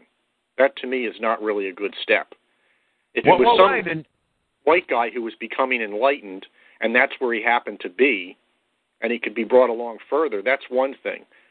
But her as an example, to me, is having whites run to something that they shouldn't be running to again. Well, we don't need beasts to tell us that Satan is evil. That, that's the bottom line. We don't need the beasts to tell us that Satan is evil. What we can see for ourselves that Satan is evil. What we can see for ourselves. That, I, I I mean, a lot of Christian identity so-called pastors love this um this Negro David Manning.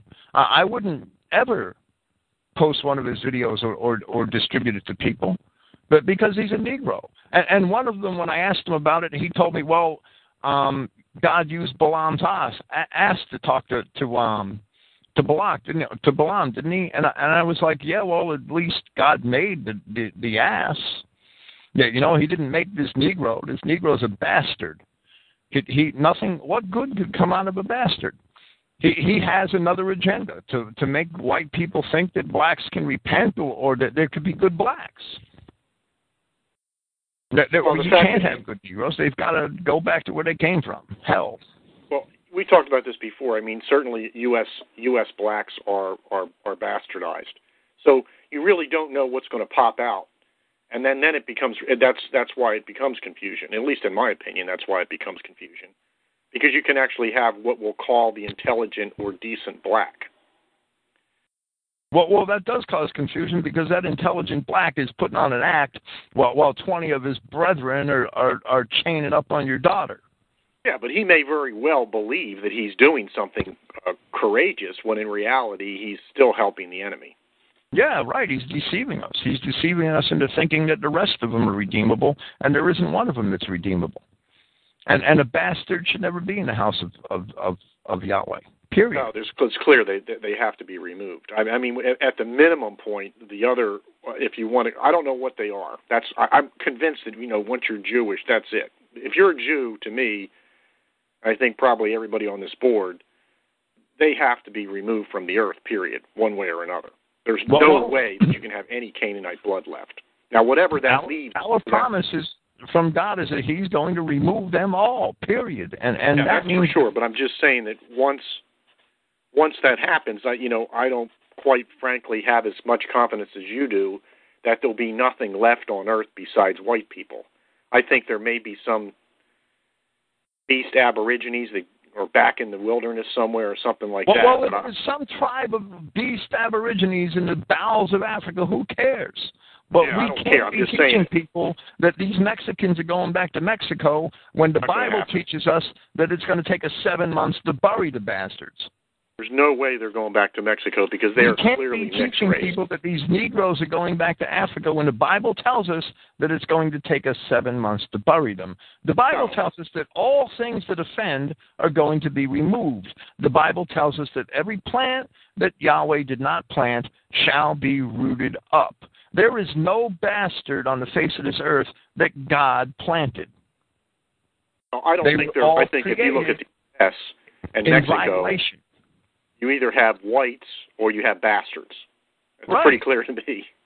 Absolutely. That's why they're called mestizos. That that word means mixed. That's what I can't they say are. that that's the way world around, but I can certainly say that's definitely the way in the U.S.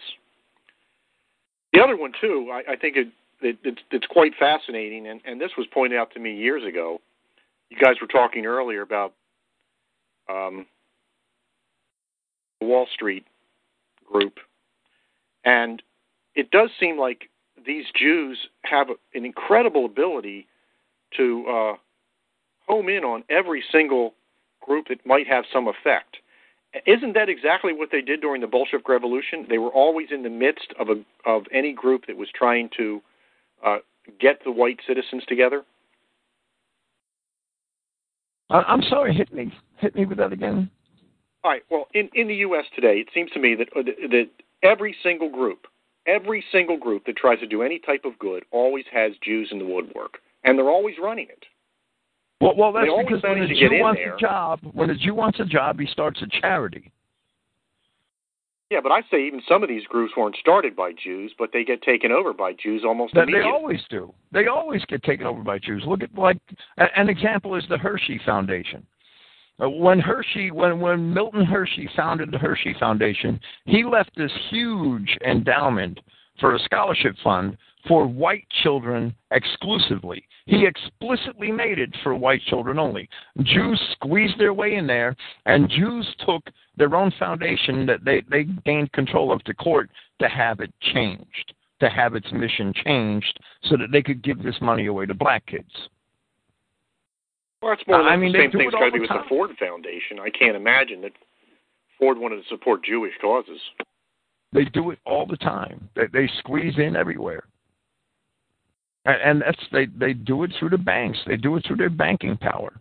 And it's very clear in history. They were doing that. That they squeezed into all the offices they could in academia by the 1930s because they, they had gained control of the banks in 1913. That's how they were able to take over academia so quickly. That's how they were able to take over the media so quickly. That's how they took over Hollywood instantly, because Hollywood was a brand new industry. As soon as they got control of the banks. If- I got, I got the impression they started Hollywood. I mean, I don't even think that was taken over. Well, well, actually, Cecil B. DeMille was not a Jew, right? I I mean, the, the first, the, those first, the, the, I'm, I'm sorry, I'm struggling for the name of the man that made Birth of a Nation. That they weren't Jews. Edison wasn't a Jew. It was his invention. The Jews stole it. Oh yeah, well that's true. I mean, the technology. You know, the Great Train Robbery, Birth of a Nation, those first movies, they weren't made by Jews. But the Jews stole it immediately, and they did that through the power of, that they had through the banking industry. D.W. Griffith, thank you, Obadiah. I'm an idiot sometimes. Birth of a Nation, he wasn't a Jew. He was probably a great man, and and Edison. Well, I think he. I, I know you think that Tesla overshadows him. That's fine. Even if Tesla overshadows Edison, Edison's still a great man, right? With, with some wonderful inventions. But the Jews stole it all right away and co-opted it because they saw the the, the power that it could have. They saw its potential. I just think, uh, as far as uh, my impression of reading stuff about Edison and Tesla, I find Tesla more of a human than Edison. Edison seemed to me to be have a mentality of money and corruption. Well, well, that still doesn't detract from from his um his ability to invent things. oh, it doesn't detract from that, but it just gives me a bad taste sometimes. There- There's, think- um, I think Tesla, in a lot of cases, had had more humanity involved in, in, in, in his mind than than certainly Edison did. But- But that's very typical of our race for somebody to be great in in um in, in an area and be a total ingrate in in all the others, right? I mean, it happened. There's probably countless examples of that. Yes, I wanted to get over to this other issue too. You were talking. Well, and I always bring up this Ezekiel 38 and 39. I know I beat that to death, and that was part of your talk tonight. But um, and I, maybe you and and and Pro think kind of hit this the area is we really don't know. I mean, we could have this prophecy incorrect and not actually know what the complete prophecy is until after all of the events take place. It's the same thing as any other prophecy in the Bible. I mean, you hope you have an idea of what's going to happen, but you could be wrong. Or do you have some sort of certainty that you think that this is going to happen and that there's definites you have some definites involved in this prophecy. It has to happen. It's Ezekiel 38 correlates with Micah 4. It correlates with Revelation chapter 19. It correlates with all of these other. All oh, these, and, and Bill, you're saying I'm not saying it's not going to happen. I'm saying that the way it happens, or whatever exactly happens, I don't see any. Almost there's almost no prophecy in the Bible except for Daniel that I know of that people knew what was going to happen before it happened. They might have been responsible for it, but they didn't really know. Well, you know, well with with Daniel's seventy weeks what? prophecy, with Daniel's seventy weeks prophecy, it was timed. It's the only prophecy in the Bible that is timed explicitly in a manner when people could know exactly when it was going to happen, and that's why the people of first century century Judea were expecting a Messiah. But that's the only prophecy that we have.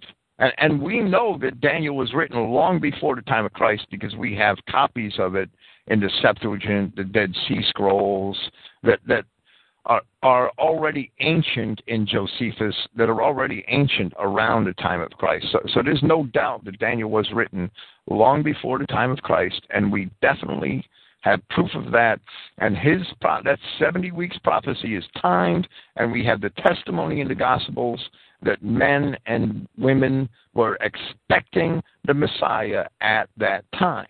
And, and there's no doubt as to the veracity of that, and, and many witnesses to it. But but um, that's the only prophecy that's actually timed. This Ezekiel 30, we're already surrounded by our enemies. We are already in in this deep trouble where where we can foresee the demise of our race if we do not have the this salvation that we need to pull us out of it. And, and that's it's just not timed like Daniel was. I, I mean, no man knows the day. It's not going to be in 2012. I'll tell you that. It, it's not going to be December 21st, 2012, like some clowns and identity have bought into. I, I'll tell you that. Yeah, but I mean, we don't have. I, I would say that there there's no. If you were to take a inspection of all the white race today, you're not going to find even a small majority, I didn't even a small percentage of the white race that believes they're going to get annihilated. They're in total darkness right now. Well, well, you, you you know that's debatable because YouTube is a powerful tool, and there are videos all over YouTube which talk about the demise of the white race. I mean, one thing that I almost put in my notes tonight that I didn't was a magazine article that Time magazine published in April of 1990, and you can find this on on Google real quick. I remember this magazine article pretty explicitly, and, and it it it talked about the browning of America and and this is t- over 20 years ago. And they were trumpeting it. They were proud of it.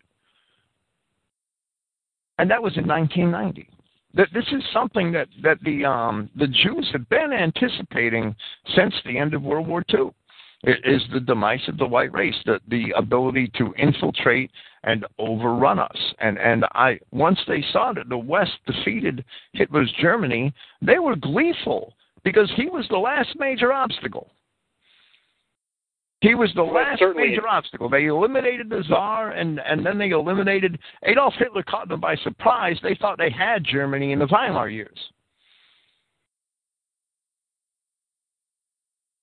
And when they defeated Hitler, they were gleeful. They were trumpeting the, the death of the white race then. Yeah, but I mean, there's a difference between the Jews understanding that they're in a position to defeat the white races, um, and the white race is recognizing that there's an issue. I don't know. I don't have anyone in my family other than the one person that you would question is whether they're even white, and uh, almost no acquaintance. I mean, I have no one on this coast. Absolutely no one that I know here that thinks that the white race is going to be annihilated. Well, right, because people caught up in the world don't see it, but it's all over YouTube. It's all over Europe. A lot of Europeans know it. A lot of people are making videos about it. That there's got to be, um, I don't know, you can probably find two, three dozen videos about it on YouTube. So, so it's it's more oh, I know. and more there's, people there's a lot on waking up to YouTube, it, but it doesn't. I mean, that doesn't still takes away from the fact that you've got I don't know how many millions of uh, whites that are uninformed somehow. Well, time's going to last think- forever. Yeah, you know, the mainstream media doesn't inform them, and, and un, until they get that hit in the head and wake the hell up, they're probably going to stay uninformed. Yeah, well, I Uh, don't this could go ever- I five mean, more. This could go four more generations. I mean, this doesn't happen. Have to This happen. This is a little tomorrow. bit comical because the day we're on here is the fifth of November, and we're talking about annihilation of the of the white race, right? Guy Fawkes. Okay. What does that have to do with the fifth of November? I, I don't know. I, I missed. Remember, it. remember the fifth of November, the gunpowder treason and plot.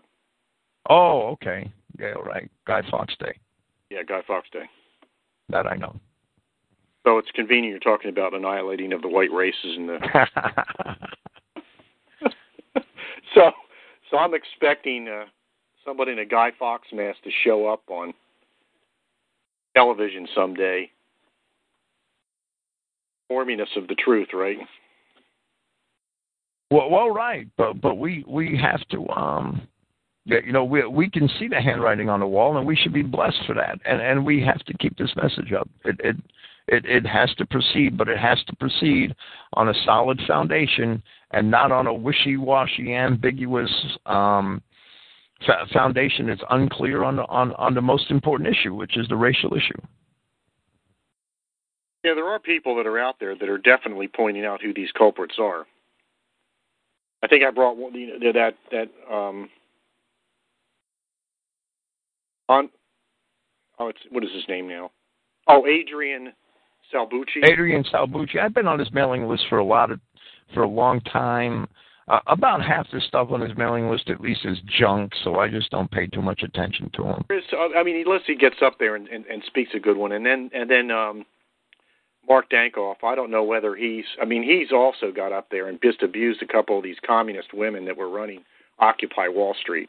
I had to laugh. They he just he just ran right over them.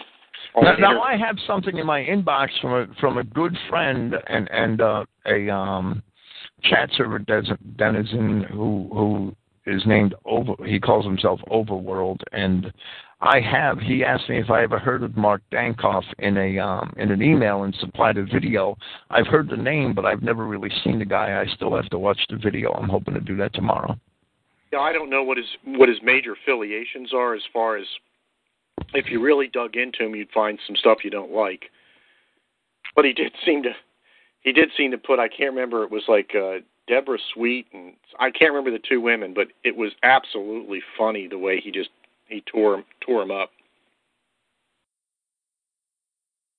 And then I the the uh Salbuchi character was talking about um Argentina as far as a financial uh, petri dish of what the Jews intended to do to the rest of the world, including the U.S. at some point.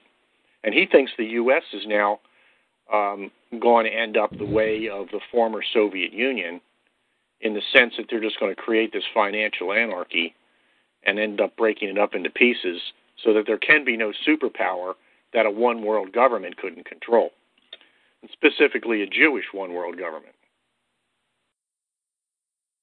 Well, absolutely. That that's I mean they've they, they have 200 years of experience with this now, or, or better, probably more than that if you want to count their Jesuit experience and, and the manipulation of of governments. And they hand their information down from generation to generation, right? They make sure that you that they do that. Well, I can actually see the point where the U.S. is no longer a nation as we know it today. That uh, that could easily happen. I mean, people think that it's not going, it, it can't happen that way, but I could easily see that happening uh, long uh, before whites wake up. Well, well, right, but I, I mean, the, the, the, you said yourself very well that the prophecy's just not there so that we could see the future. I know that's what I'm saying. I don't know that we can see the future, but I mean, I think a lot of people are imagining that somehow we're going to be rescued before uh, the United States is basically broken up. But I don't see anywhere in the prophecy where it says that.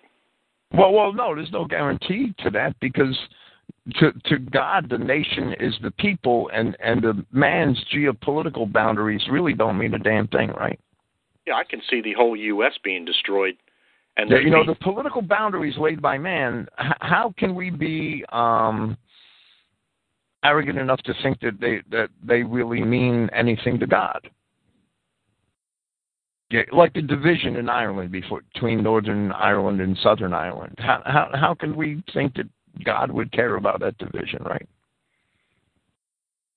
That that's just an example. The division between Scotland and Britain and, and England. How how do we know for sure that God really cares? He he does. He sees us as His people in the earth. The political boundaries that men lay, they they don't really mean a whole lot, right? That's what I'm trying to say. No, they don't. I mean, I can imagine that that that what what's being described there is is the U.S. as a land mass and but as as far as what ends up, what ends up bringing us to that point, it, it may very well be a, a, a U.S. that's not, no longer a constitutional republic. Well, it really isn't anyhow. But I mean, they may put the final touches into it and allow it to just break up. You kill the U.S. dollar and it's all over with. I mean, they're fighting like hell right now to keep the U.S. dollar as the world currency. Every country that tries to get away from that gets blown up. Libya was yep. the last one. Yeah. It's incredible that we don't see that going on. But that's because Venezuela the, now. That, that's because the media doesn't report those things. And, and if they do report it, it's buried in the back page of some financial advisors magazine or some the, the you know the IBD or something on page 32A between 16 ads and a bunch of stock reports. It's they don't report those things. No, Venezuela is the, is the next one too. I mean, they're requesting all of their gold back. So they want to get it from London and from uh, the U.S. and France or wherever they. Yeah, well, that could cause a war, right? Because they don't. Uh, I'm sure that gold is um that they don't want to part with any of that. There's no well, way. They want it back. In, I, I understand they want it back in a slow fashion so they can actually, uh, I, I suppose, melt it down and make sure it really is gold. There were some rumors that the U.S. was sending gold back to countries that wasn't gold; it was just gold plated. Right. I've I've heard that. I've heard China got stuck with a bunch of gold plated gold or something.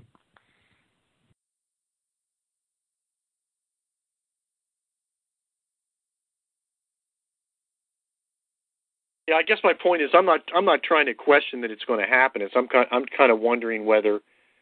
Uh, well, well, we can't see the future. We can't. I can't tell you how it's going to play out. Uh, no, I know that we are saying. surrounded. There's and a I, lot of I, scenarios that can take place. I mean, even Clifton's scenario about being overrun by a the, the uh, Chinese in their. Uh, well, I can't rule that out. I haven't ruled that out. I, I it can happen, I, but that doesn't mean that that won't happen after the U.S. is basically no longer a U.S. Well, we'll I mean, see. California, the, the entire coast is predominantly non-white now. Right, the Mexicans want it. They want us. That they they think they want that sovereign nation, right? That land. They really do want that. Yeah, you know what they'll do is, as they'll do with anything else, they'll turn it into Mexico, and then they'll want to move into another state where the whites have civilized it. Well, well, of course. Well, if they take over all of California, turn it into a complete hellhole, like they've turned Mexico into a hellhole, and then they decide, okay, well, we need to go over into Colorado and other states, start coming across the mountains. Maybe that's where they get killed. But they're already over there too, so I'm not really sure. They're up here. There's Mexicans up here. I, I mean, it's it's all a lot of that language is allegorical, right? The, the way I see it. But we have an assurance that we will prevail and and that they will all be destroyed. We cannot obscure and obfuscate that assurance. That that's my point tonight. We have that assurance, and that's what we have to leave the, the people that follow us. That that's the, the teaching that we have to leave behind. That's the teaching that we have to teach our children so that they stand on a firm foundation and not on Eli James's wishy washy bullshit. Yeah, there's no question. I mean, that's he lost me with the completely lost me with the interview with uh, Daryl Bradford Smith. That was an atrocity.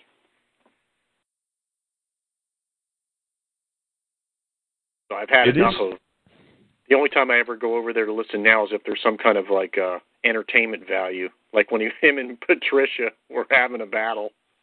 Well, well, Eli is followed in in the pattern, and and somebody was saying last night that you know the the um dispute that he had with me back in January forced him out of the closet as a universalist.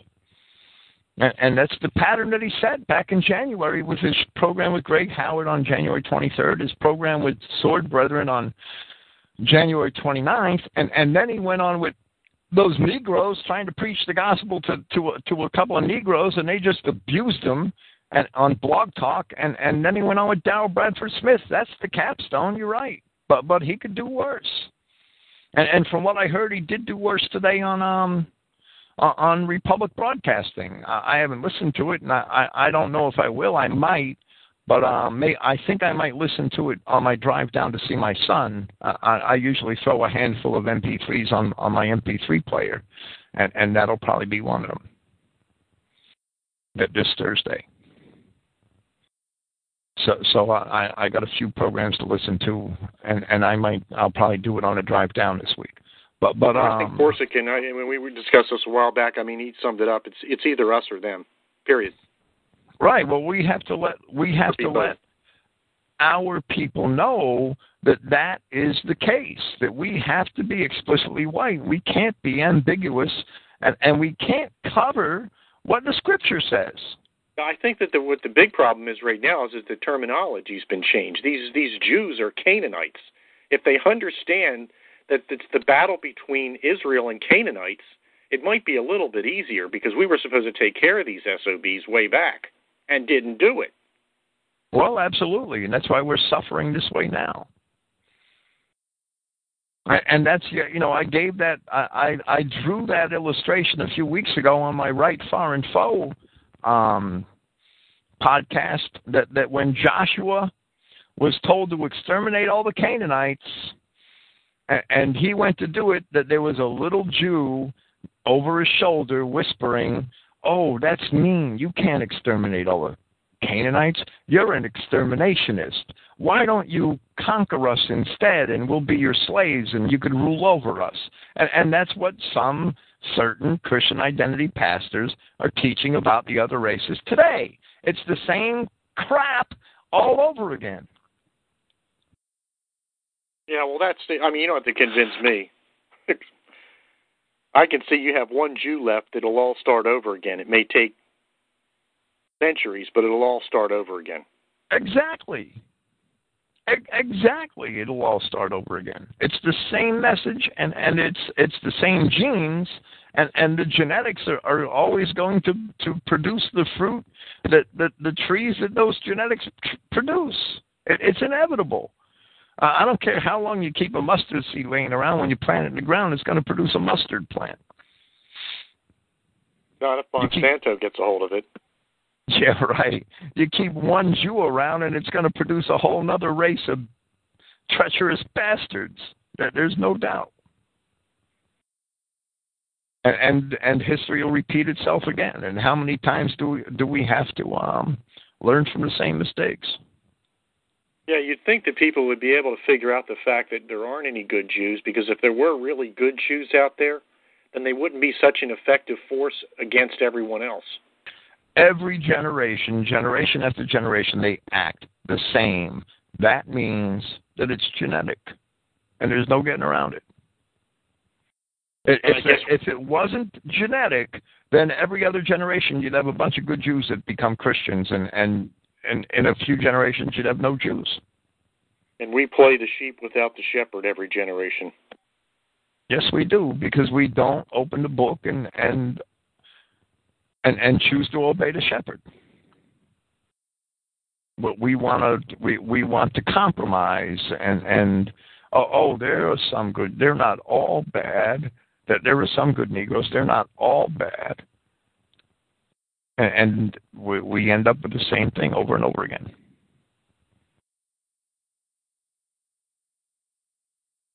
Well, it's very discouraging in some of these areas, though. I know that uh, basically, if we weren't connected by internet, I think a lot of us would have absolutely no one to talk to.